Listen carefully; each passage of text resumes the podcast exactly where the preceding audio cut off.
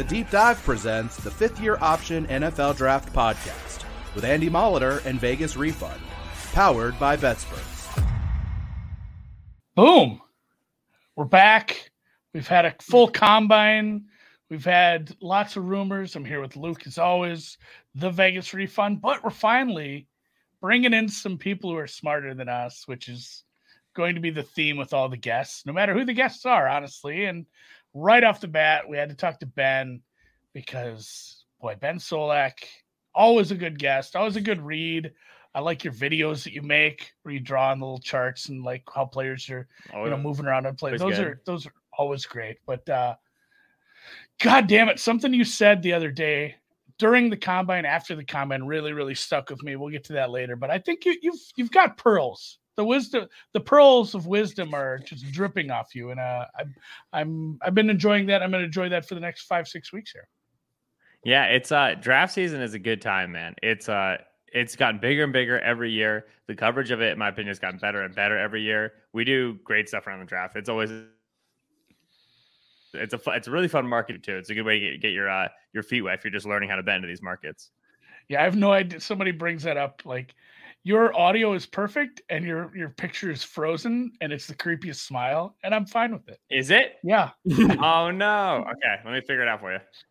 Yeah maybe just flip your camera off or something not like with your finger but you know what i mean. And yeah the the biggest thing was and that's kind of where we're sitting this week as you see more and more markets opening and the biggest uh the driver of some of that is often reports or rumors coming out of the combine but a big thing that drives some of those thoughts, rumors, ideas is just the performances at the combine.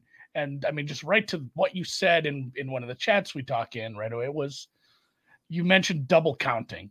And the the big part of it was mentioning it about Anthony Richardson. Mm-hmm. And we say that was like, you know, maybe people who weren't paying attention as much or people who you know kind of tuned out until then and jesus christ like eisen and everybody else who was like doing anything around the draft was just so excited about Anthony Richardson. And you kind of tempered things. He said, well, some of this is kind of double double counting. Like he was expected to do this. Like he's a freak. People know he's an athletic freak. It's this isn't uh this isn't some huge surprise. She's still frozen. Yeah, the uh the I, I kind of dig it. I'm gonna oh uh, yeah, it's fine. Yeah, I'm sorry, fellas. I'm frozen. Let me see if I can. Uh... Should we just do some dead air? I don't know. It's fine. Yeah, maybe again. kick him out, kick him in again. Yeah. It wouldn't. It wouldn't be. It wouldn't be fun if we didn't have tech issues. But Luke, what say you? Are you overreacting, underreacting, or reacting just enough to the combine right now? Mm, just enough. I'm not really like. There's like certain guys that have definitely gained traction that honestly I'm overreacting to being salty about a lot of the guys going off in the combine because a lot of the guys that I had earplugged that I was expecting to have value on the over unders like won't anymore. Where like Nolan Smith, I've talked about like his over under mm-hmm. went from probably 30 and a half, and now we're looking at probably like 19 and a half is what I would make it, maybe even lower. A bunch of mocks I saw today have him like the top 10. It's so like that he's just cooked. Kancey's cooked.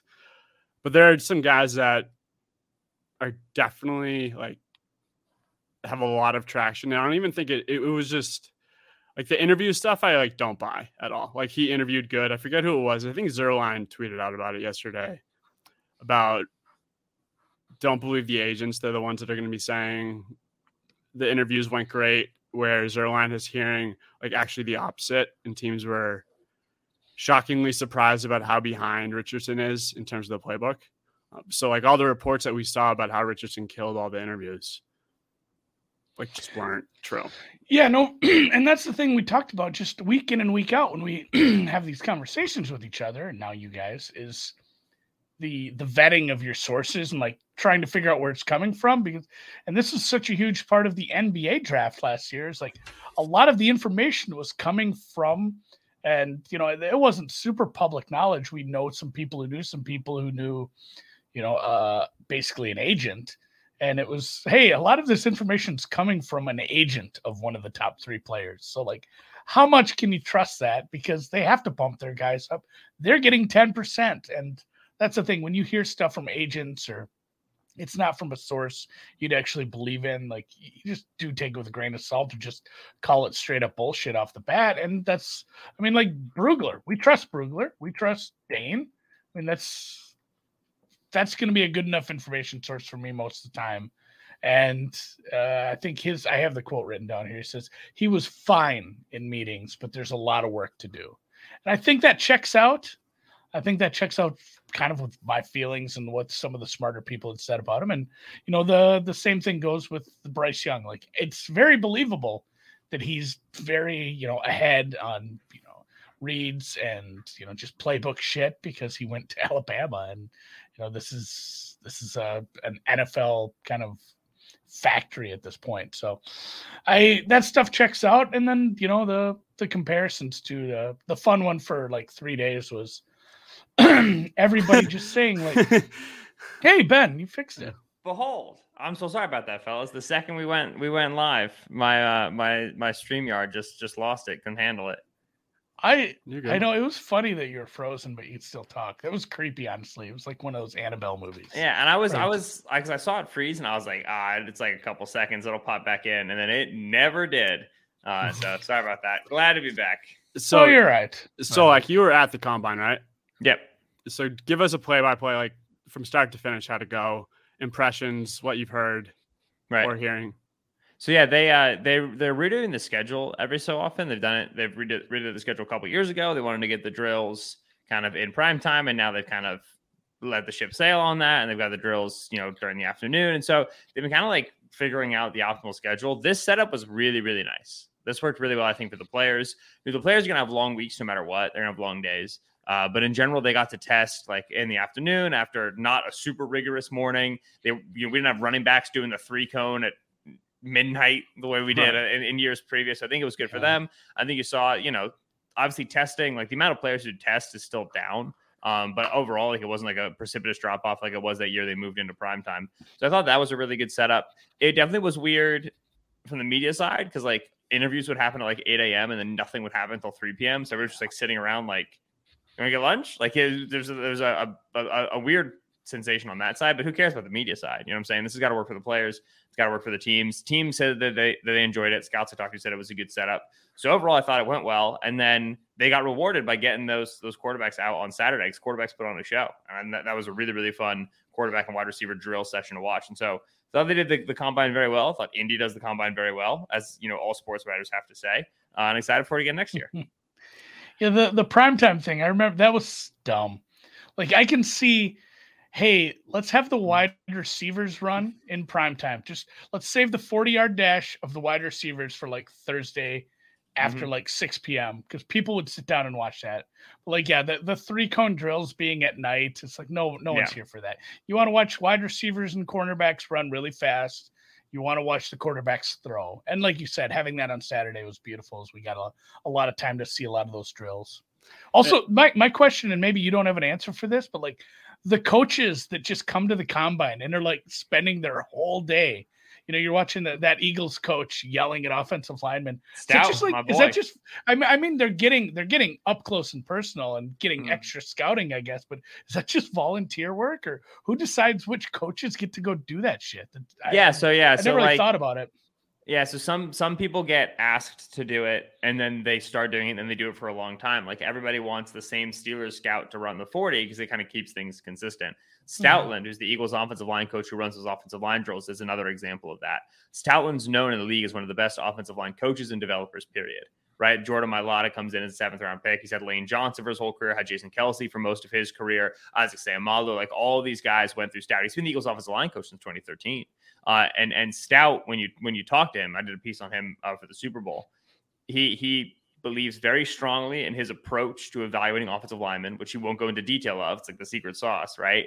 But he talks about his critical points and he talks about having to see them in person. And so the league loves it because you know they know Stout will put him through a good workout. Stout loves it because he feels like he needs to be there in order to evaluate these guys. And the Eagles love it because they have a really good offensive line. And this guy's a big part of the reason why, and his process is a big part of the reason why.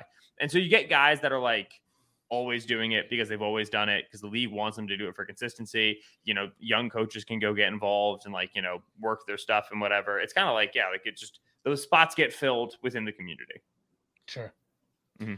And I think in my like cornerback, I think is the most interesting group. And I, when I'm thinking about the cornerback group, I'm thinking about your take on it and the bet that I tailed you on already. Mm-hmm. Witherspoon going over Christian Gonzalez as if it was like JC going ahead of Surtain. Yeah. Do you still believe in Witherspoon being having a, the potential, not at its current odds, because it did come down. You were correct. Great bet. I'm glad I have it. But just going to the cornerback class a little bit. Yeah, when you when you look at like where the top rankers and the top mockers have these guys, you find Witherspoon ahead of Gonzalez quite a bit. DJ just uh, updated his top 50. Devon Witherspoon's like his sixth player, and Christian Gonzalez like 19, which like is not a huge difference in early March. Like we could see that flip flop by the time we get to April, no problem. Also, DJ's board isn't L32 teams uh, board in particular, but uh, Gonzalez using the Surtain Horn comparison, Gonzalez has universal appeal. He's got good size, he's got great speed, he's got good fluidity, He plays in man, he plays in often plays in zone. Nobody's going to watch Gonzalez and go, I don't like that guy. He's not for me. Some dudes will do that with Devon Witherspoon because Witherspoon's listed by Illinois at six foot 180. So he's probably going to come in size wise smaller than some teams would prioritize at their corner position.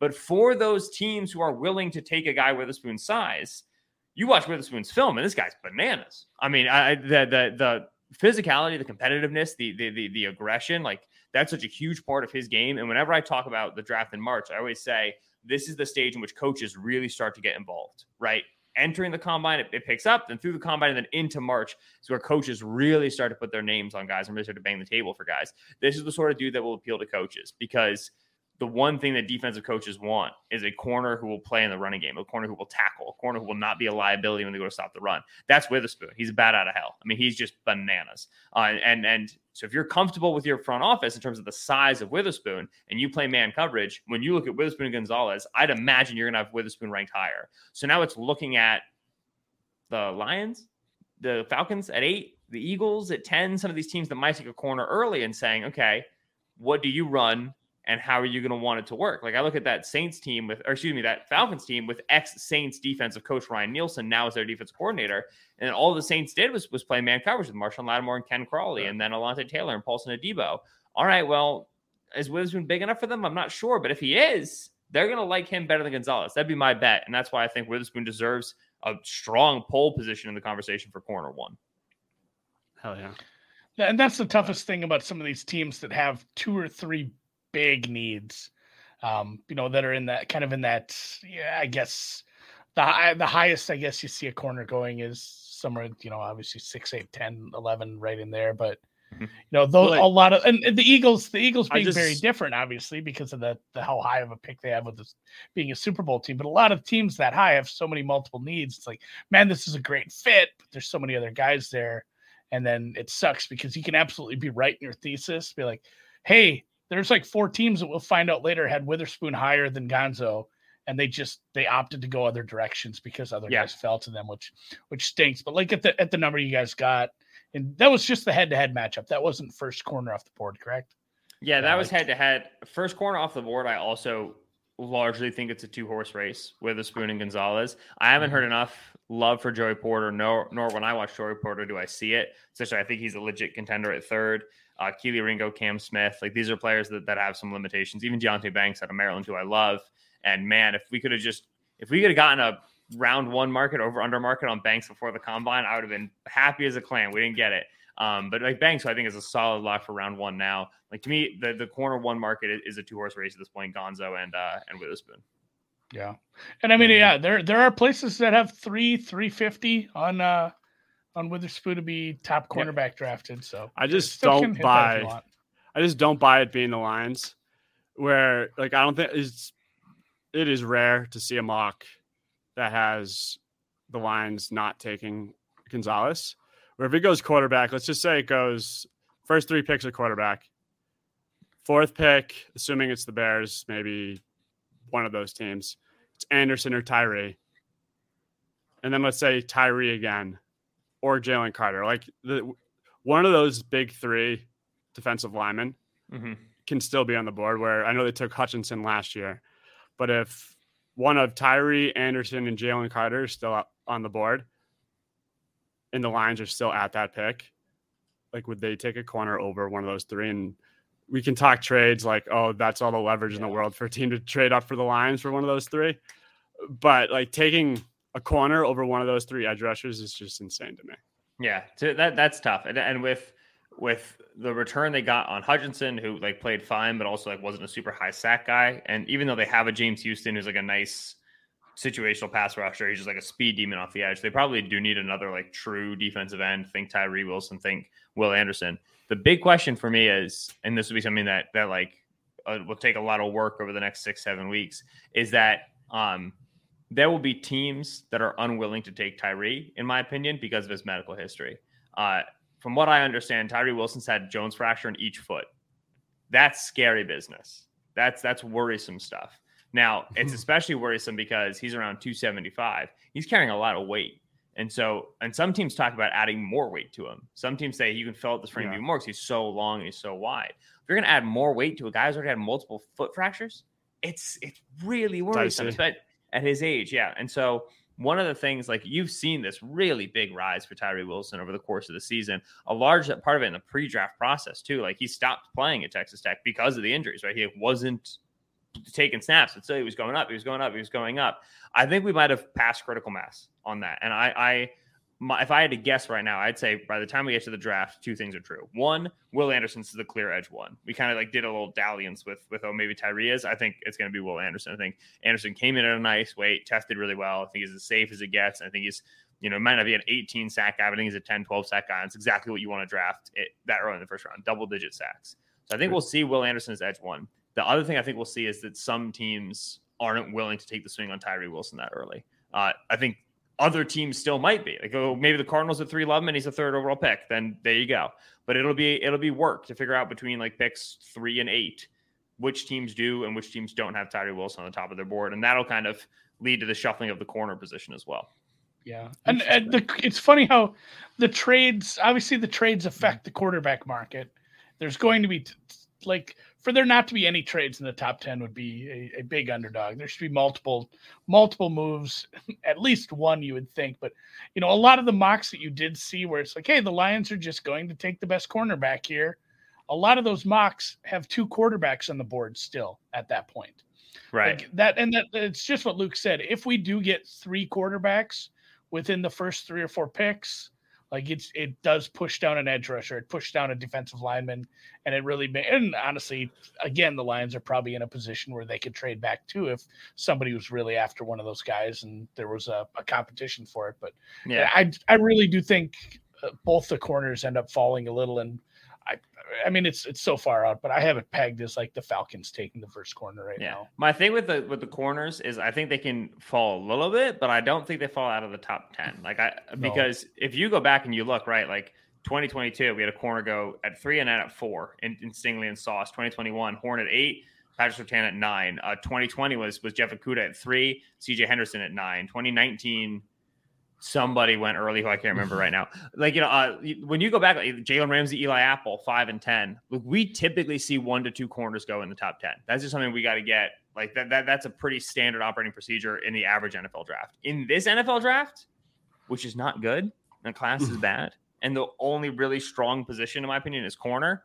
Yeah. I like, I, I think once we get out of that weeds of like, okay, the, the blue chip defensive players and the top quarterbacks, I think the first thing that, that NFL teams will start defaulting to is that corner position. So I, I, if I had to guess right now, if you gave me over under one and a half corners in the top 10, I'd still lean over at this point.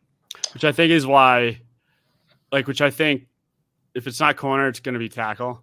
Where Mhm. like, I could not agree with you more in terms of Well, like, that, those blue chips yeah, are gone. tackles. Like people just default to tackles. So Yeah. Well, that, Now- that was the next question. What if I Mhm. what if I posed you that bet? Over one and a half corners taken before an offensive lineman is off the board. Just even Ooh. money. even money. Because, you know, and uh, Yeah. that that supposes like where's Myles Murphy landing in the draft? Where's Mhm. where, where are all the cornerbacks gone? Are you at the th- you're you're at the point where the the three main defensive players, the four quarterbacks are gone, maybe two corners, and you still have to fill something in, you know, at, at that point because and uh, my my current mock isn't done. I have my top ten ready, and I have I have corners at eight and ten right now, and that Mhm. that's kind of where I'm going to probably be for the next few weeks until things change greatly. But it's Yeah. it's I've had trouble like smashing Paris Johnson into the top ten a lot. He's Yeah. landing landing I'll be- eleven an awful lot of times for me. Yeah. I'll be interested to see what Atlanta does with Kaleb McGary. Right. There was that report the other day that Atlanta is gonna is to let McGary hit the free agent market, which McGary played quite well for them. And they have a a decent line, but they could use improvements at multiple spots. And if they let McGary walk, there's a big hole at right tackle. Uh, so then if, if they let McGary walk, Atlanta becomes a big offensive line team for me. Uh, though I would say that like that Arthur Smith offense in Tennessee and then in Atlanta, they've done a good job getting middle round guys to work for them. So it's not necessarily a spot where they might feel like they have to go early. Then Tennessee at 11 is the same thing, right? Where it's, you know, they they they they clearly need offensive line help, but they've been drafting second round, third round guys. That's kind of been their mo. Uh, so it does become tricky to find the dude. I also would say like Paris Johnson, Peter Skoronski, Dawand Jones, and then Darnell Wright, who just is Darnell Wright's film was just so good. I've, I've been so impressed by Darnell Wright since the moment I watched him. There's a lot of good tackles. None of those guys to me looks like the the top 10 picks of old, right? Like even like you know, like we want to say like, oh, Tristan Wirfs, but like even like the the Andrew Thomas and and and and Jedrick Wills of that of that Oh, class, that right? was Like just such a rich draft. yeah. So I, I I do think that while the the top of the tackle class is dense in the same way the top of the corner class is dense, I do think overall the corner prospects are better than the tackle prospects. The tackle prospects much more so read to me like 10 to 20 guys, whilst the corner guys are like, oh, these are these are top 10 guys. Yeah. And then it becomes the equation of positional value plus how bad do we need that position plus, you know, how good do we evaluate this guy compared to what we can get in free agency or possibly just waiting on this till next year? Or do we have somebody in house that we could possibly develop instead of dr- wasting this pick on something we don't we don't think has high positional value at this part of the draft which is such a honestly and that that's one of those things that just varies from front office to front office which Yeah. every time there's a new GM hired, it just sucks to try to figure out stuff. Although I did find out Ossenfort uh is he grew up in my area of Minnesota, or he is at least from Oh, yeah? there. So yeah. So I'm All working right. on that because he, he, Hometown he guy. would've- well, he would have graduated five, six years ahead of me if he did stay. And uh I dated a girl from over there. So it's uh there's gonna be some, some maybe some digging to see if we can get a connection. It's not gonna happen, but it just made me laugh. So yeah, it's a, it's a pain in the ass to figure out some of the new GM tendencies, and also I never understand what Arizona's after anyway. Well, uh, luckily they're just in kind of a nice spot where it's like, hey, you just take best defender or you trade it. So it's not a it's not a stupid uh, a stupid decision to be made, I guess, at that spot. And where do you have so like wide receiver market going into the combine? Quinn Johnston was the favorite. then you had Addison, Hyatt, Flowers, I would say were the top four. And since the combine's over, Jaxon is the clear cut favorite. I think he's even at like minus 110 now. Yeah. Hyatt's falling, Quinton's falling, Flowers is definitely creeping up. But do you think it's Jaxon and Flowers at this point? J- Not Flowers going ahead of Jaxon, but Yeah. one, two. I would I would say the the to me the rate like I would put four guys in there to be the first wide receiver drafted. I put Jaxon Smith-Njigba Zay Flowers. I would still leave Quentin Johnston in there, and I would still leave Jordan Addison Jordan Addison in there. Excuse me. I think having Hyatt that heavy of a favorite at this stage is too rich. To me, that that Correct. that I'd, I'd be looking to fade that. Uh, Hyatt is a delightful little player, but he is a, a slot player. He's a limited player, right? He fits a role, and that's the thing. Is like this entire wide receiver class is is, is role guys. Like you use this dude specifically in this way, so you only take him if he fits for your team. I I have very little exposure, like the first wide receiver market at this stage, and really the only exposure that I'll be looking for is like team to wide receiver pairing based off of who makes sense for who and who fits whose parameters, right? Like circle the Right. Packers at 15. Say Packers are going to go draft a wide receiver, like hypothetically. Well, I know the Packers don't draft smalls. So I'm going to take the Packers to go get Quentin Johnston. I'm going to take the Packers to go get Jalin Hyatt, and then I'm going to leave that there. Look at the New England Patriots, and they lose Jakobi Meyers, and I know how much they prioritize slot receivers. Well, I'm going to get them Zay Flowers. I'm going to get them Jaxon Smith-Njigba, and then I'm going to leave it there. And I'm going to see if I can hit on those more than I can go for this market because, like, as we did, uh, we experienced this last year, trying to figure out the top of that wide receiver market, right? Where it's like, who's going to be wide receiver one? Jameson Williams, huge you know, Steve, the week coming up into it, and oh, you know, Garrett Wilson been the favorite, but Drake London's been here. And then it just turned out to like, all right, all these guys liked everybody, and it was just who drew the first blood, and it happened to be the right. Falcons at eight with London. Like anybody could have hit on that on that market. To me, that this this class will be similar in terms of the noise. There's a body type for everybody. There's a skill set for everybody. So I don't want to be exposed on first wide receiver. I'd much rather look for exactas and see if I can hit one of those and and, and cover my losses elsewhere. Now we're talking like that. Mm-hmm. And not only that, yeah, like you said, uh, like if you need a slot receiver, like you need a slot receiver, and there are guys to fill that, but there's just certain teams that need wide receivers that high enough that aren't gonna. I don't want someone who's or or you know you have some of these tweeners. I guess if you Addison, I consider a little bit of a tweener. He's not that. He's like the, he's smaller than JSN, but it's a it's a different kind of receiver a little he, bit. I mean, Addison is like imploding in terms of like the mocks that I'm looking at. I, I mean, it. just bait like mocks from pre combine to post combine. Addison, like by a long shot, is the guy that's following the most. I guess did people just not know he was that small, or so? Yeah, so it's slow, right. I guess. That's the thing is, it's like there's just so many smalls in this class. It's just a small, small, small wide receiver class. In December, Addison had something that made him distinct. It was the Biletnikoff Award that he won. Well, here in March, when you you know go out, you run like kind of a four five ish, and you come in at one seventy three. Now you don't look as distinct from Jalin Hyatt, who's the same uh, weight or the same weight but faster, from Zay Flowers, who's as fast but heavier. Right now, like you you lose your your sense of distinction, so you start to fall in the mocks. I think Addison's fall has been too far. But if you had given me a market on like his average draft position on those pre combine mocks, I would have been hitting over in a big way because like the Biletnikoff is great. Congratulations. this is a 170. This is a 173 pound wide receiver in the NFL. Like that only works if you are DeSean Jackson, and he is right. emphatically and evidently not DeSean Jackson. How? Give me a percentage. Let's just say any trades that occur in the top 10 occur between top 10 teams. We get to 10, 11, 12, and it is Eagles, Titans, Texans. Like, what percentage would you say is it the first wide receiver is a is a Houston Texan? Is it as high as like every mock is making it, or did, did I don't think so. Do we go a little no. further? Like, does it go further yeah. than that? I, I look at at at Patriots, uh, Packers, and that's where I start to think our, our first wide receiver market starts to make more sense. Uh, you know, people get like Zay Flowers all the way down to 21 at the Chargers. I don't know he'll go that he'll take that long. I saw Galko from the Shrine Bowl today tweeting about how there'll be two wide receivers top 20. I'm not sold on that. I, I do think we're to, this is a class where we're to see like the first one go in the teens and then they start to move in, in those early 20s when teams get, get sweaty. I think forcing a wide receiver to Houston is, is, is at this point like uh, the wrong read in the room. We're just, uh, firstly, they, they took Metchie. Nico Collins has looked good for them. Like, all right, they're going to lose Brandin Cooks. Okay, well, like, guess what? Like, Brandin Cooks wasn't like powering the highest passing right. offense in the league. It's like it's a loss, but it's not an enormous loss. Yeah, okay, rookie quarterback, you'd like to pair him with a young receiver and have those guys grow together, but you also would like to pair him with a veteran receiver who can help him, you know, learn the easy stuff, right? Here's how you do the layups. Here's how you prepare at the NFL level. And I think you'll see Houston get veteran free agents uh, at wide receiver accordingly. The last thing is like they gave they gave DeMeco they, like they, they gave DeMeco a six year deal. Like DeMeco is the guy to end the revolving door. He's the guy to end the one year deals at at uh, at head coach. He's got a long leash.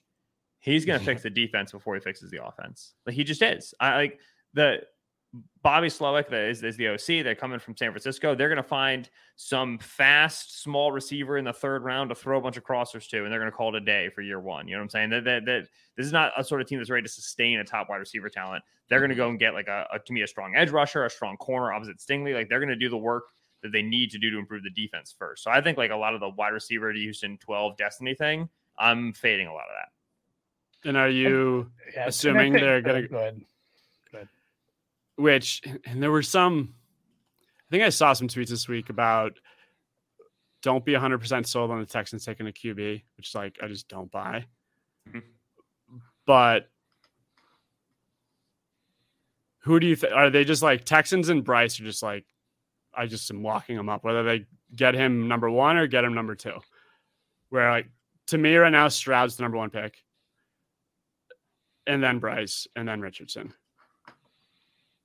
And I don't think I think it's the Colts trading up or Panthers which is like DraftKings came up with the number 1 odds earlier this week which were just insane. Yeah. Mhm. Falcons are dark horse. I don't think the Raiders can trade up. But like if do you think Texans and Bryce is like just a match made in heaven? Sure, with all of the information that I have, but the information I don't have is how are they going to feel about Bryce's size? And so, like every Bryce Young match made in heaven, like uh, like fit, like oh, like he makes sense for the Texans, is conditional on the assumption that the Texans are fine with a quarterback who's five Right. foot 10, 204 pounds, which is not even really 204 pounds, He's 194 pounds. He's probably more like 184 pounds. Uh, like again, like I. I say this all the time whenever anybody asks me about Bryce Young. There are going to be eight to 16 teams that have him on the board. And then there's going to be the, the other half of the league and probably more than half of the league, majority of the league, that simply does not rank him. Nope. Like if they rank him, they rank him like third round. Like, yeah, this is where we start taking size outliers. He's obviously not going to be there, so functionally he's not ranked. Uh, I don't want to put Sharpie on Bryce Young anywhere until I start to get leaks. And like with the Texans right now, if we, if we had hopped on in March, what's today, March 9th? March 9th, last year, the three of us covering the draft, betting on the draft, and we started talking Texans, would any of us have said the name Derek Stingley at any point in the entire conversation? No. No. Like, like Nick Caserio from the Belichick tree, really, really good at playing his cards close to the vest, really, really good at, keeping his information internal. Like the if I could if I could get one thing in the entire world right now, I would get the Texans' internal opinion on Bryce Young. Because I think that'd be the hardest thing to get over the course of this this draft cycle. If I get that piece of information, I would go get it. So You for me, a, lot, a lot of dominoes fall off of that. yeah, And it is weird. The more I've thought about this, it's like I've been really married to like the Texans take Bryce, and then the Texans take a wide receiver, and for some mind, it's always been Quentin Johnston Mm-hmm. in my brain. I think it's because he kind of reminds me of Andre Johnson. like, but Yeah. you you got because you know Met, Metchie's fine. We didn't get to see him play. Not the hugest guy, but like Nico Collins is. I think Nico Collins is even taller. Like he's Yeah. he's a huge dude on the outside. Nico's- you don't need Nico's you don't legit need a 6'3", huge yeah. guy. Yeah. Yeah. I um the other thing that we have to remember, like talking draft, March 9th, always great. The the Texans have 40 they have 41 million dollars in cap space right now. They're gonna get some guys in the building that are gonna change our perspective on what they need and what they don't need, right? Hundred if this- percent. If this team just goes and gives like a solid bag to Jakobi Meyers, it does not preclude them from taking that wide receiver at 12, but it affects our view on how certain that is, right? And that and that's that's always the thing to remember. Right now, like, like if I were to make a short list of teams that I'm refusing to like generate a strong opinion on yet, because I don't want to get my heels dug in, Texans are way at the top. They have way too much capital in terms of cap space, way too much capital in terms of draft capital, and a general manager who plays it really tight and a new head coach. I cannot pretend to have a read on this team yet. Call me in April.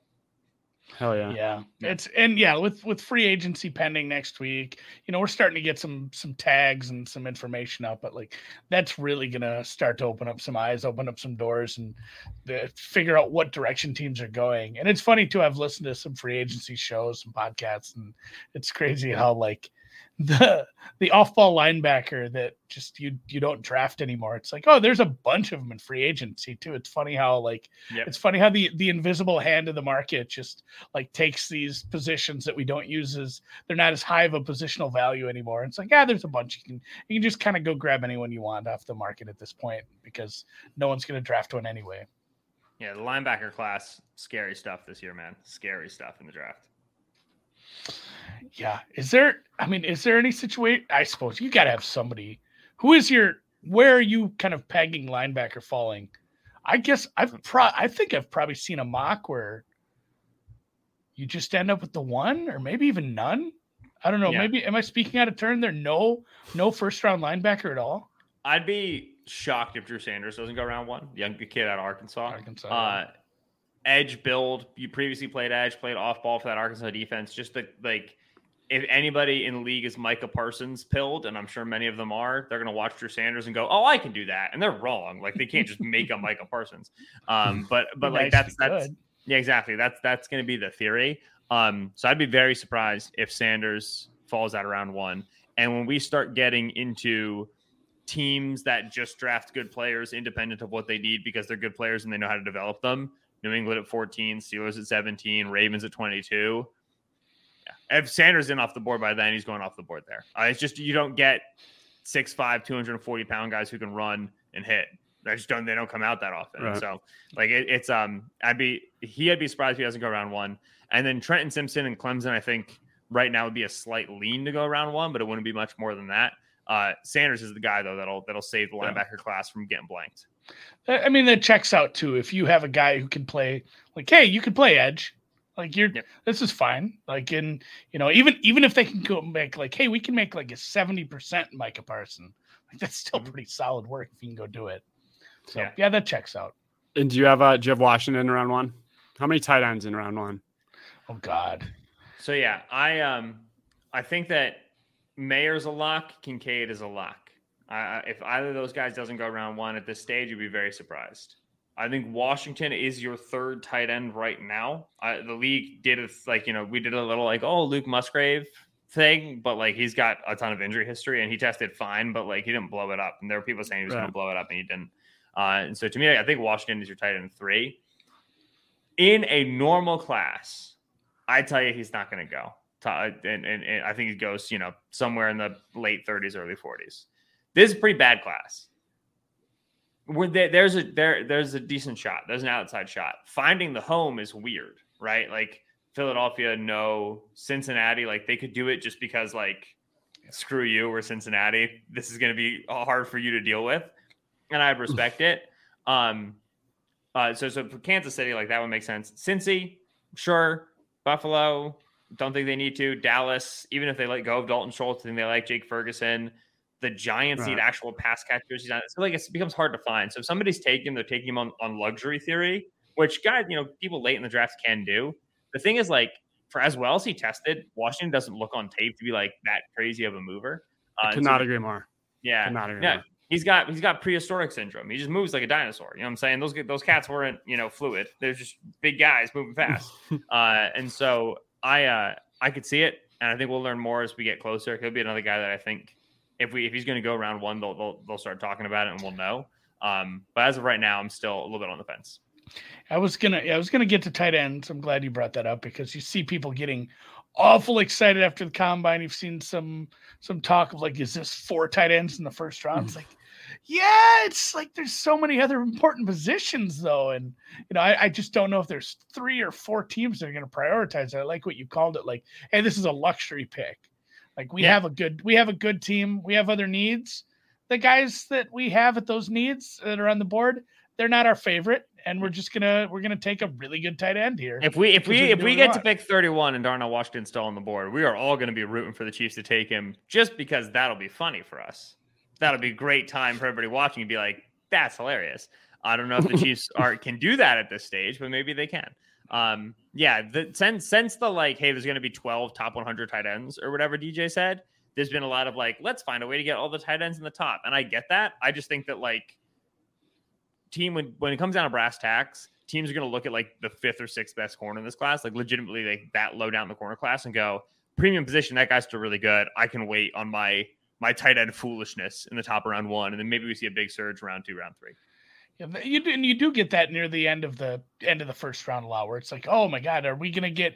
You know, you, if you bet over on corners or over on offensive linemen, it's like ah man there's only i need like three and there's like seven picks left and mm-hmm. it all seems to come through because like smith that was safety smith, class last year yeah, yeah, i was exactly. over one and a half safeties over two and a half safeties we're sitting there pick 30 with one safety gone i was like all right two for two baby here we go and we hit yeah Lewis, what was uh sign taken or where did, did the vikings trade back yeah, yeah, they, oh, the vikings came back up in, into oh, pick oh, 32 yep, yep, to go get lewis Cine. yep after dax hill went at 31. We were like pretty sure he was going to be great as a safety, but we weren't positive, and then he was. But, yeah. Oh yeah, we had a, there was a little ambiguity on position stuff. Yeah, too, Dax Hill was one of those safety corner guys. Yeah, throws you off a little bit. Brian Branch is that dude this year. We gotta know what they're gonna call him. But she's I mean, definitely falling too, Branch. because he just like ran a four seven. What do you run a four seven four six? Like nothing spectacular, but he's from Bama, so everyone thinks he's in here in the first round still. Yeah, I mean, he's just a very good football player who's just Right. a suboptimal height, suboptimal weight, suboptimal speed. He's Just he's not a measurables guy. He's a guy where you turn on the tape and it's okay. He's a trust the tape dude. And then talk about like linebacker class is bad. The safety class does not exist outside of, of, of Brian Branch and, and yeah. like maybe the Illinois kid uh, Brown, not the one who tested crazy, but but Sidney Brown. Uh, yeah, Sidney's the safety. Chase Brown is the running back. I always get their names slipped. Uh, and so I, I I still think Branch is a good round one guy because I think he's going to be like a safety corner nickel player. He's going to be that John Johnson sort of type, and that's that's valuable in today's NFL. You play with too high, you need that sort of a dude. But yeah, it's um Branch Branch was always going to peak in terms of hype at the end of Alabama's season, and then it was going to kind of settle down somewhere else. Because even watching him, you're like, yeah, this guy's a little small and he's not insanely quick. So it, it, it's a trust the tape, trust Saban sort of a dude. Right. Yeah. Yeah, and I'm still my brain is still just looking at a mock and trying to fit people in. And I think that the tight end thing checks out so hard because everybody always needs corners.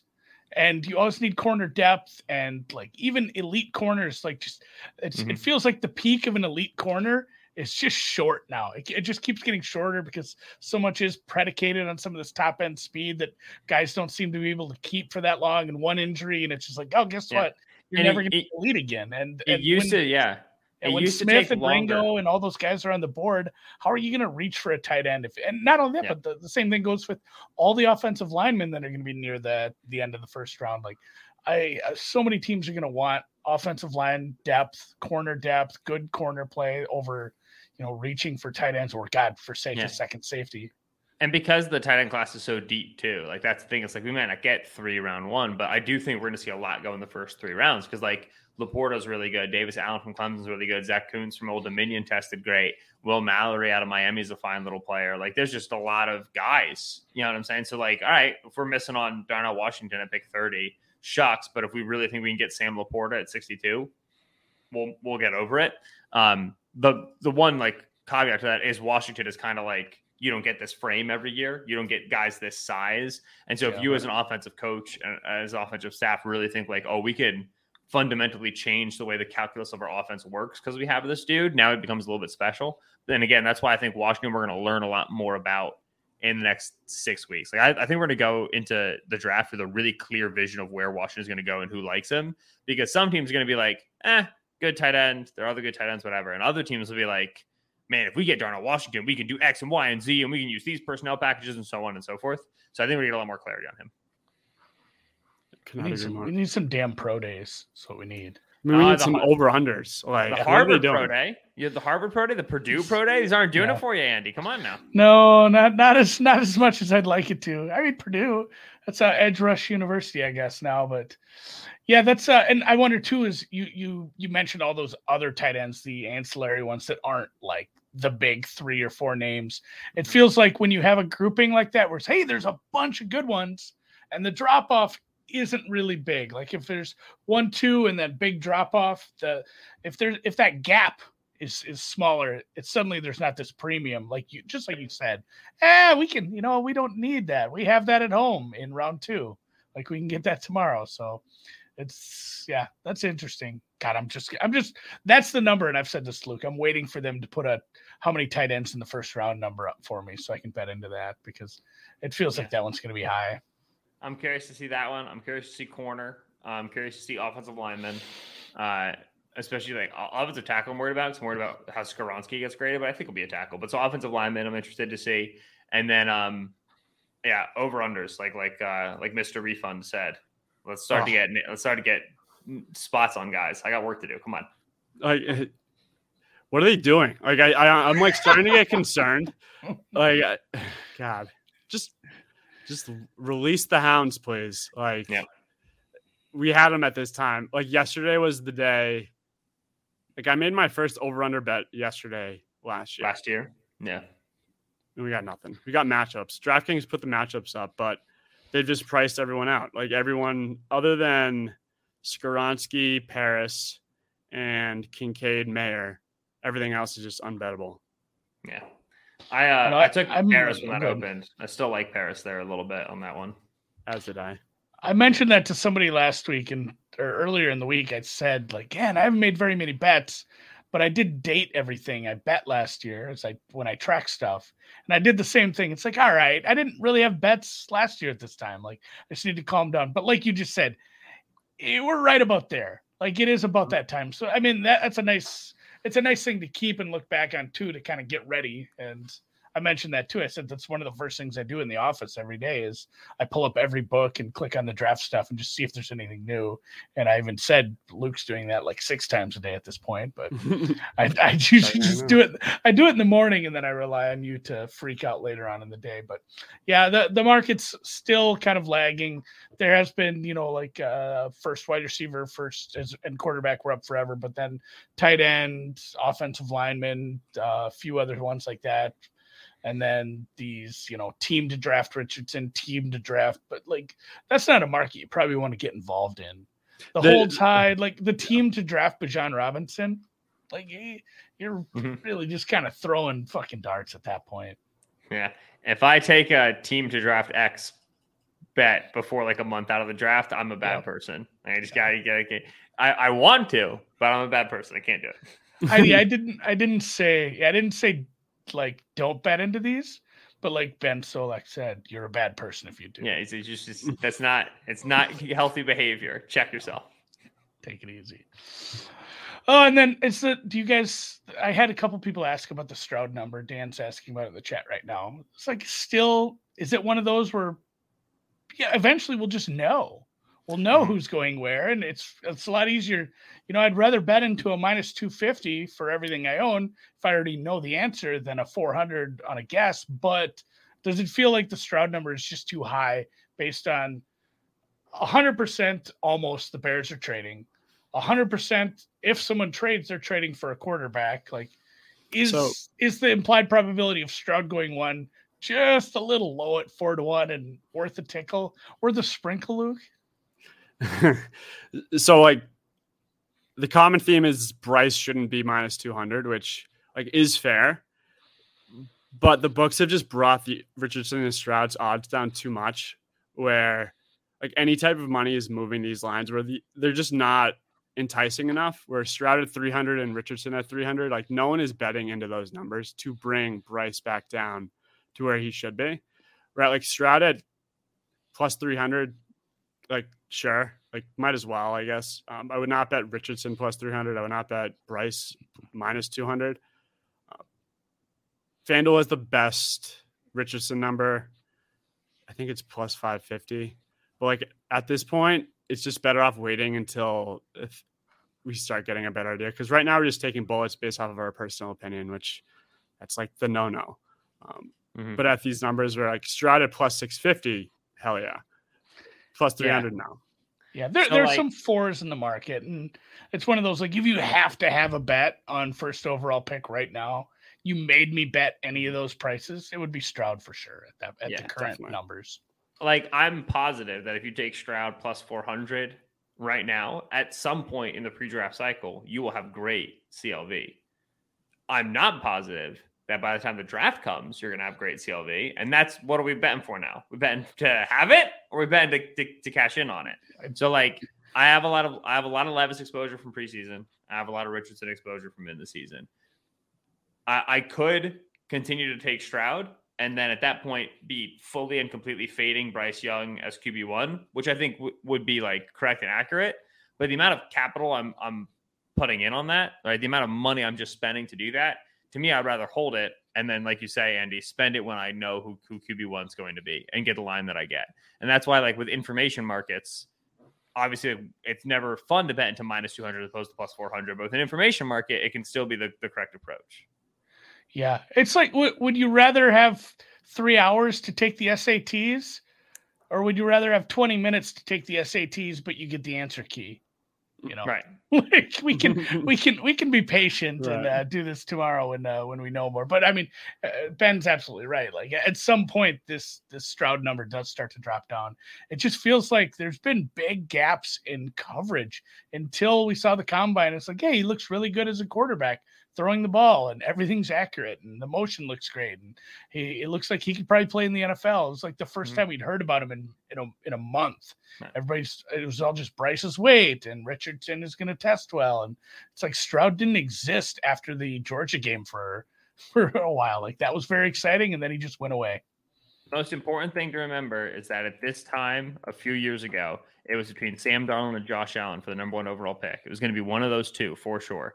And then it wasn't. And that's always the, the, the hmm. cautionary tale to remember is that when you have a dense quarterback class, not to say this class is going to be as good as that 2018 No, class was, I won't. don't think it will be.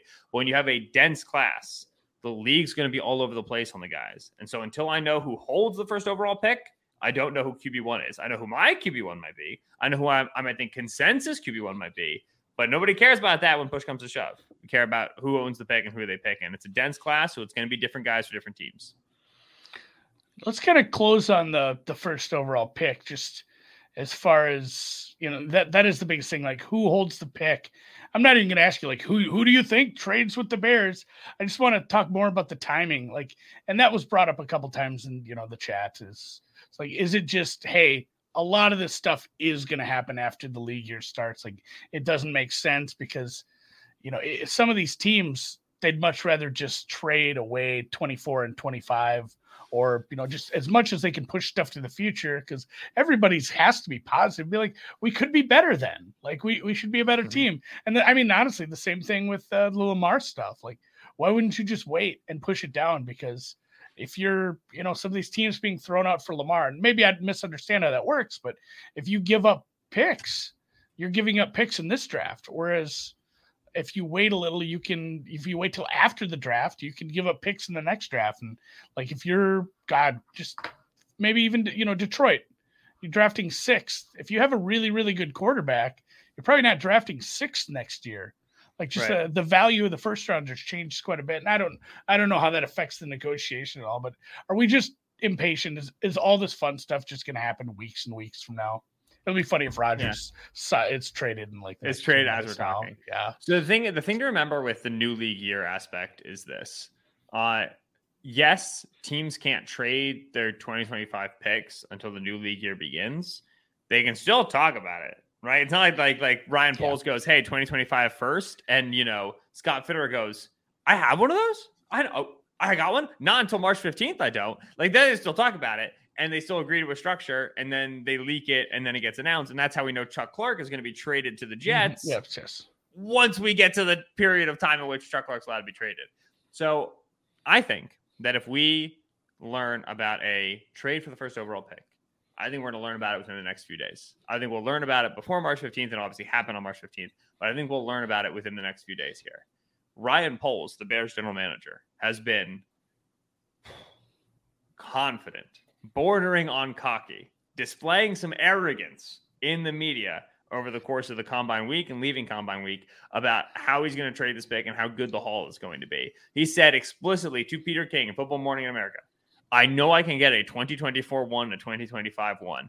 That's big talk because he just made a 2024 one a 2025 one for the first overall pick. Average. He just made that like hitting for par. Would Mhm. I would not have recommended he do if I were in his PR staff and in his front office. Because now, like, if you get a good offer from like the Texans, you're not going to get that value. You have to go trade again and everything. It's also a little bit antagonistic. It's telling the Panthers and the Colts and the Falcons and whomever, like, hey, I've got you by the throat here, and I'm going to squeeze you for all, all it's worth. General managers are prideful people. They don't like that sort of a talk. So if this doesn't happen within the next few days, the heat that is on Chris Ballard in Indianapolis, Scott Fitterer in Carolina, Terry Fontenot in Atlanta, Brad Holmes in, in Detroit, who, uh, you know, uh, Dave Ziegler with the Raiders, whoever you want to talk about, the heat that's on them. If this doesn't happen by free agency, it starts to shift. And it starts to get on the Bears a little bit and get on the Bears a little bit and say, hey, you said you can make a big deal. Hey, you said you're very confident. You have three teams on the line. Why haven't you traded the pick? I'll be very curious to see if that happens. I think Poles may have overplayed his hand here and might have painted himself into a bit of a corner where he's going to have to sit and, and demand a certain value he's not getting and do it for all of March and all of April and try to get into draft day to make a team desperate enough to go for it. That also folds into the whole it's a complex quarterback class. There's a lot of different guys and we don't know who likes who. You you you want to have the first overall picks, you want control, but you don't want to move up in front of the Texans for a guy they were never going to take So you're still Right. going to be doing your homework if you're the Colts and the Panthers and the Falcons and the Bears and the whoever. You're going to be doing your homework on who do the Texans like it too. Can I maybe move up to three with the Cardinals and still get my guy and save some of my capital? So to me, this either happens quite soon or it doesn't happen for quite some time and it gets really sweaty for the Bears and for Ryan Poles. Yeah, you wonder if like if you're if the Colts front office is talking to Houston and be like after all this and just calls like, are you hearing what the son of a bitch is saying? Right. Like, If I- like if I are we are we sure are we sure we don't want to collude a little? Like who do you like? If, if if I were Fitterer slash Ballard, I would have called Ballard slash Fitterer, whoever I'm not, after Poles this whole like media Thank you. parade over the course of the week and been like, hey, fuck this guy.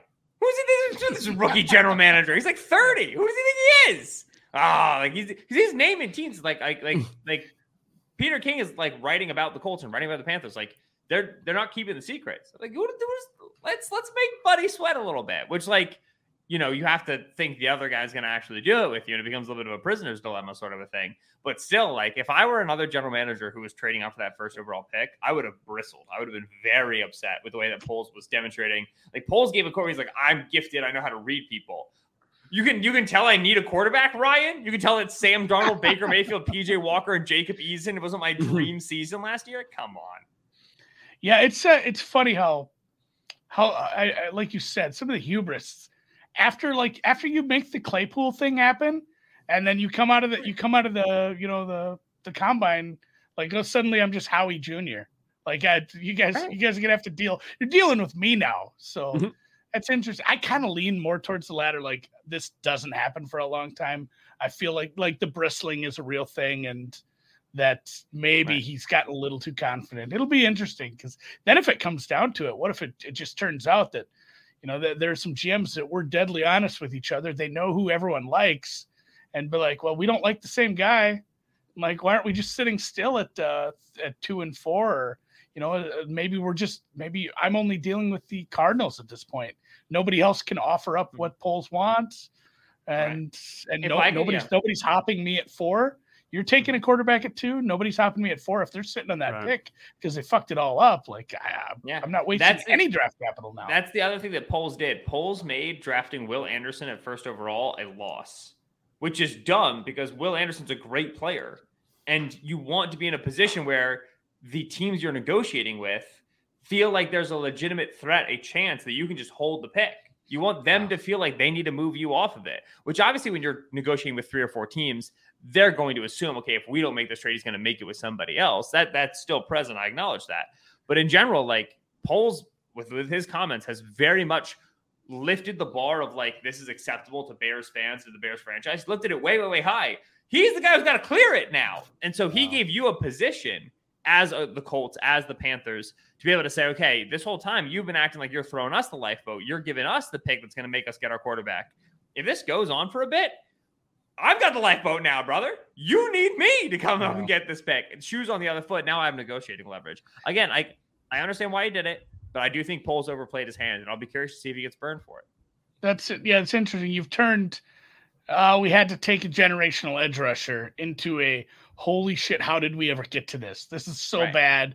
Burn down Exactly. Halas Hall. Chicago's like uh, maybe contract the team. This is over.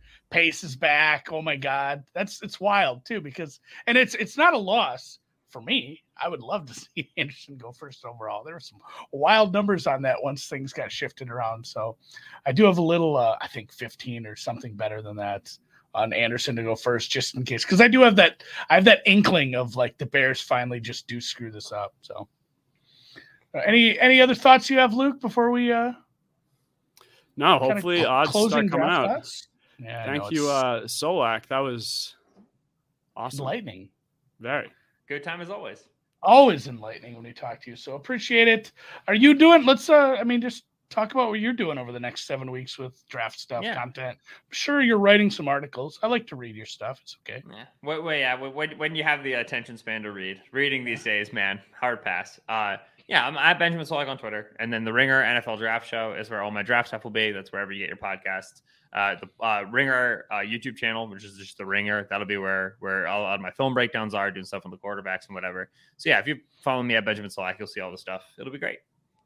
Cool. Luke, take us out, man.